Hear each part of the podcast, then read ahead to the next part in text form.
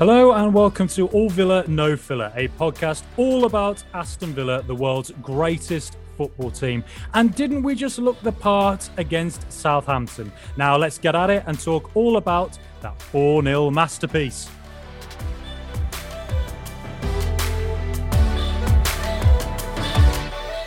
This is a unique show in the illustrious history of All Villa, No Filler, as I will attempt to fly hand solo here. My regular co-host George is unable to make the podcast this week due to an illness. I wish him and his family well and look forward to seeing George back on the podcast very soon. So unfortunately, you're stuck with just me for this one episode. I'm so sorry about that, everybody. It feels like I'm kind of back at school all on my own talking about football whilst everybody else is somewhere else at a house party or something, trying their level best to pretend they're not drunk after just one can of weak beer. Or maybe they're pretending, to know about the music that's playing on the stereo. I remember one kid at my school claimed he went to a Rage Against the Machine concert at the NEC in Birmingham. And so me and some friends, when he was at school a few days later, we all started just making up song names and asking them if they played at the gig. So we'd start off by asking, did they play Killing in the Name Of? And he'd go, oh yeah, mate. And we'd go, did they play stuff like The Colourful Salamander Who Ate an Octopus? Oh yeah, that tune was banging, mate. Did they play The Irrefutable Evidence of Naughty Behaviour? Oh, mate, I was in the mosh pit for that. The crowd went mental. God, my teen years were so fun. I don't know why I've digressed to that story, and I'm sorry for that. That's what happens when I'm on my own. Sorry about that. So I will talk about Aston Villa's big win soon. I swear it, but it's also worth mentioning I'm in Australia, a land down under where the bearders flow and the men chunder. What a lyric that was by Men at Work. I have seen one man chunder since I got here last week, so that part of the song might well be true, but he was wearing a Southampton shirt and it was just after Danny Ings scored. So it was probably a British guy rather than an Australian. He also didn't have a mullet. So he most likely wasn't an Aussie. Honestly, there's so many mullets down here. It's like it's the land, the 80s, never forgot. But what a beautiful and humid place Brisbane is. I'm sweating buckets recording this. I know we get a lot of listeners from Australia, so hello to you all. It's great to be here. Please do get in touch on our social media pages or email allvillanofiller@gmail.com to tell me all about what it's like to support the mighty Aston Villa down here. And who knows, we could even bump into each other watching a game. And I tell you, it was 1 a.m. on Sunday morning in Brisbane, and I searched high and low trying to find somewhere to watch the game. I walked into various places and said, excuse me, mate, are you by some miracle showing Aston Villa versus Southampton? My voice goes really brummy when I've had a few drinks. And I'd just get some blank looks from servers who'd say, sir, I've never heard of Aston Villa and this is a McDonald's. Please just order a Big Mac or leave the premises. And I said, you've never heard of Aston Villa? Don't you know who Brett Ullman is? He scored away at QPR once. Right, that's it, sir. I'm calling the cops. So eventually with the cops fully on my tail, I did eventually find a bar called The Pig and Whistle, which shows all Premier League games right through to 4 a.m. It was a miracle. Annoyingly, there were no other Villa fans in the pub, but there were a fair few Leeds fans who'd been there to see the earlier game against Leicester. So I did the decent thing, of course, and I told the bouncers to clear them out. As a self-respecting Aston Villa fans, I couldn't be seen near Leeds fans. That's a joke before anyone thinks I actually did do that, but it was tempting because I really just don't like Leeds.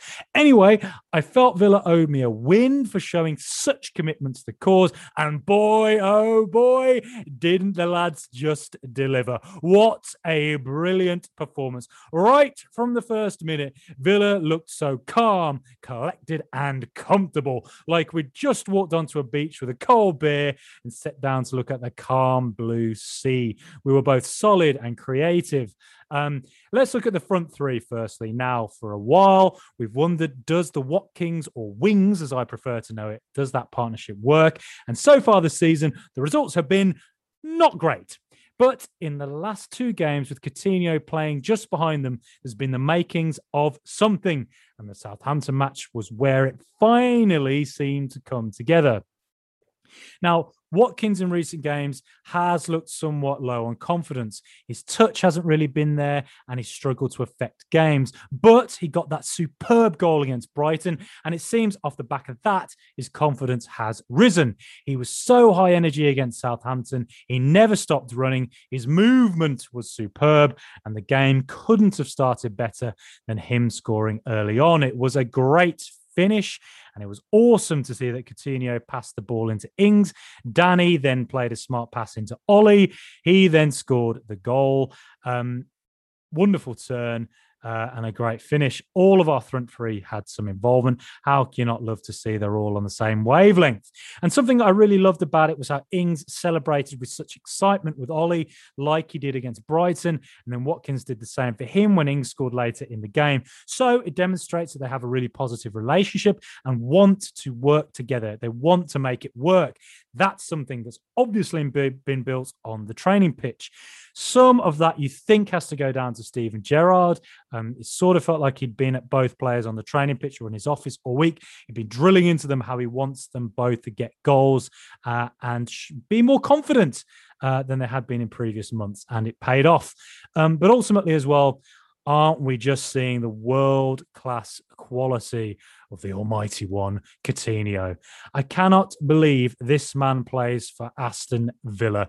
It's like me becoming Prime Minister. You're wondering how the hell he got there and why I've passed a law that everyone must listen to the All Villa No Filler podcast. Believe me, that will be the first thing I did as Prime Minister. Coutinho's touch, his vision, his way to pass, his movement, his shirt, his shorts, his hair, his ears, his tattoos, his pinky fingers. It's all just perfect. And he was 10 out of 10 at the weekend. He played it into Ings to start the move for the first goal. He missed a couple of chances, but kept going and got the assist for deadly Douglas Luiz to start, make it 2-0. What a 1-2 that was, by the way, with Callum Chambers. Callum Chambers, he found his inner Ronaldinho to play such a wonderful pass with the outside of his boot. Into Coutinho. He came in from Arsenal for a minimal price during the transfer window, and what a bargain he's already proving to be. Both he and Ashley Young stepped up at the weekend. And with all this Brazilian magic happening at Aston Villa, I've heard of Joga Bonito, but do we now call it Joga Brumito? You get it? You know, Joga Brumito, like how Birmingham is Brum. Yeah. Does it work? Well, it works for me, so I guess I'm going to stick with it. All right? Don't care what you say. The first half could have genuinely been 4-0. Oriol Romeu, an otherwise very solid, dependable midfielder, couldn't handle Coutinho at all. And his dynamic movement made the Southampton's 4-4-2 look very pedestrian. Southampton responded at half-time by bringing on another defender, changing shape and going to three at the back.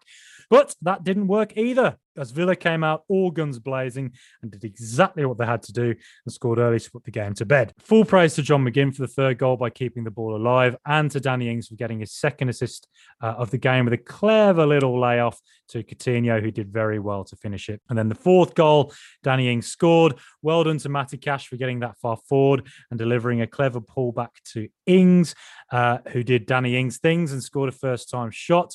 No doubt Gerrard will be delighted to see his fullback that far forward, creating chances like that. Ings understandably didn't celebrate against his old club, but if I'm honest, if I was a footballer, you know what? I'd be tempted to make the apology my actual celebration. So I'd just cynically be pretending to be sorry to Newcastle fans after I scored at St James's Park, but with a snide little grin on my face, just to wind up the crowd that little bit more. Yes, I've dreamt about that moment a little too much. And yes, I know I desperately need to get out more. Also, when Ings scored, I was in the bar, of course. So Cindy Lauper's Girls Just Want to Have Fun was playing in the room next door. And I went, yeah, oh, Ings just wants to score goals. Oh, Ings just wants to...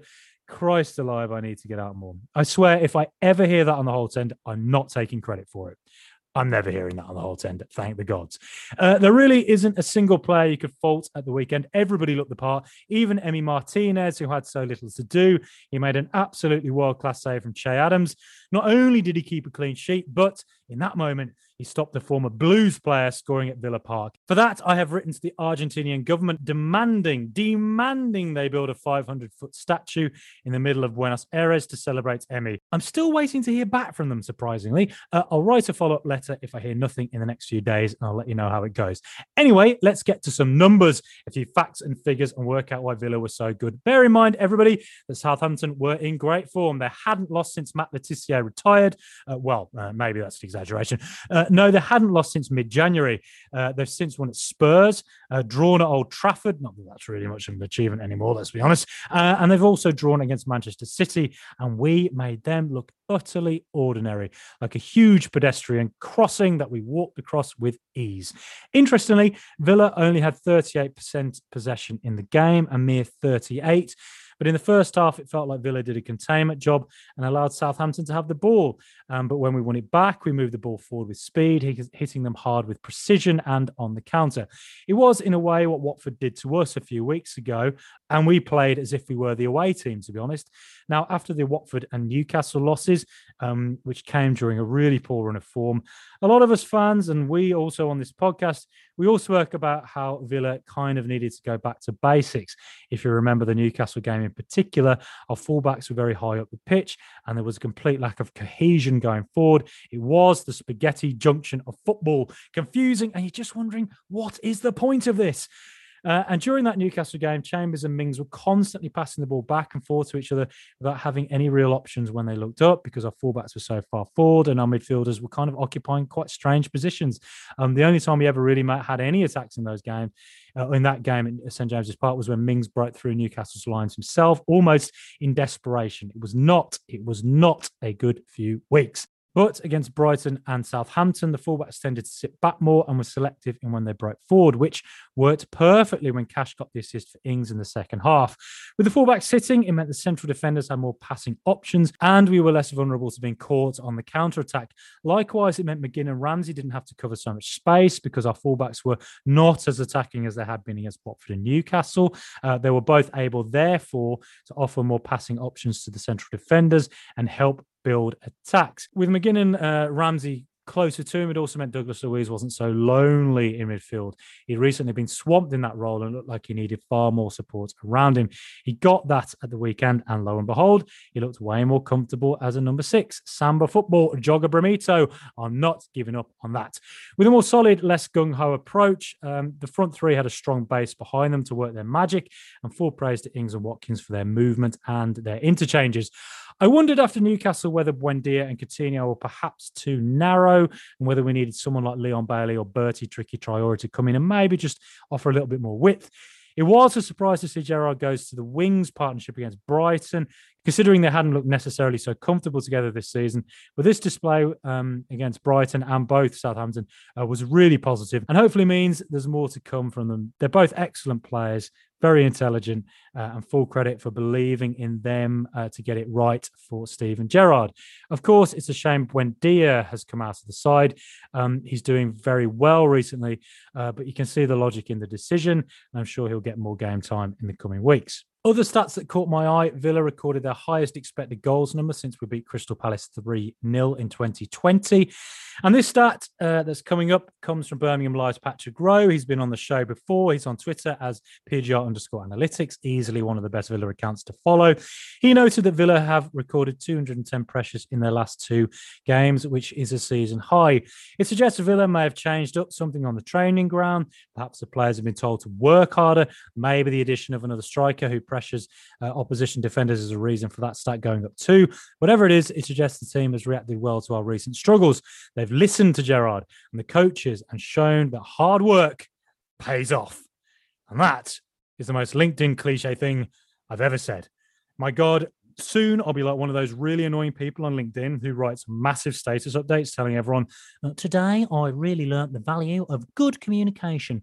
Business is the spice of life. And that has helped me become the top-selling salesman in the Redditch area.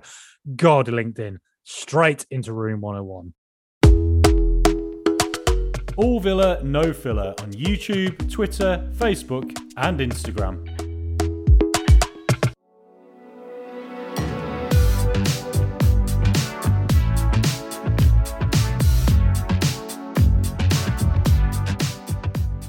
So, who was man of the match? It has to be Coutinho for me. Southampton just couldn't handle him between the lines at all, and he ran riot as a result. Oriol Romeu, whatever hair he had left, he lost it trying to handle our Brazilian superstar. And by God, Mr. Perslow, Mr. Edens, Mr. Sawiris, if any of you are listening to this podcast, I know you're not, but if you were, please just pay whatever it takes to get that man into the club. I'll lend you some of my pocket money if you need it. I know it's only a tenner, but every little helps. And Barcelona, well, they need the money. By God, I hope we get Coutinho in the summer. He looks like he's loving life as the main man at Villa. And just having him around our wonderful array of young players coming through, and of course, even just being around our experienced first 11, it's a big plus for everyone, and it should raise everybody's game. Overall, we battered a solid team who were in very good form. It was our best performance since we beat Crystal Palace 2-1 away in November, in my opinion. Can we keep our sudden winning ways going against a very vulnerable Leeds team on Thursday? Well, look, they're in real danger of relegation and look like conceding 50 goals a game. The iconic Marcelo Bielsa, he's now no longer with them. He and his little bucket have ventured away from Elland Road to be replaced by America's own Jesse Marsh. He started out with a 1-0 loss to Leicester on Saturday. Leeds had 19 shots in that game, but only got 4 on target, which is not a great stat for their attacking players. Hopefully, we won't be as sloppy as we were against them a few weeks ago when we blew a 3-1 lead at Villa Park to draw 3-3. They were, in all honesty, 3 really poor goals to concede, but we've just kept 2 clean sheets in a row, and our front 3 should be very confident after their exceptional display against Southampton. You'd expect Luca Digne or Ezri Konsa to come back into the side if they're fit, but both Young and Chambers really stepped up in their absence, so it also wouldn't surprise me if Steven Gerrard kept the same side on Thursday. Now with Leeds, their striker Patrick Bamford was on the bench against Leicester in their 1-0 loss at the weekend, so that's someone to keep an eye on. They've missed him badly this season due to a long-term injury, but of course it was Dan James and his movement who caused us real problems at Villa Park. Hopefully, we don't allow the 5'6" James to score a header this time. Please, God. Calvin Phillips also looks like he might be fit after being injured seemingly forever. So that could make some difference in the centre of the park, though I'd be surprised if he starts considering he's been out for quite a long time now. Regardless, I expect Gerrard to keep the same 4-3-1-2 formation. It'll be a full-on atmosphere on Thursday night at Elland Road, but we can handle that. And therefore, I think our key man might actually just be the mighty Tyrone Mings, the man I call Ty, the God of Thunder. It's the kind of atmosphere where our captain has to step up and lead from the back, in essence. He was excellent at Elland Road last season in our 1-0 win. We'll need him there in that hostile atmosphere. And hopefully, he can do just that. We love Mings on this podcast. I'll be watching that game in a pub in Brisbane, hopefully. And if I see any Leeds fans, I'll do the honourable thing and tell the bouncer to throw them all out.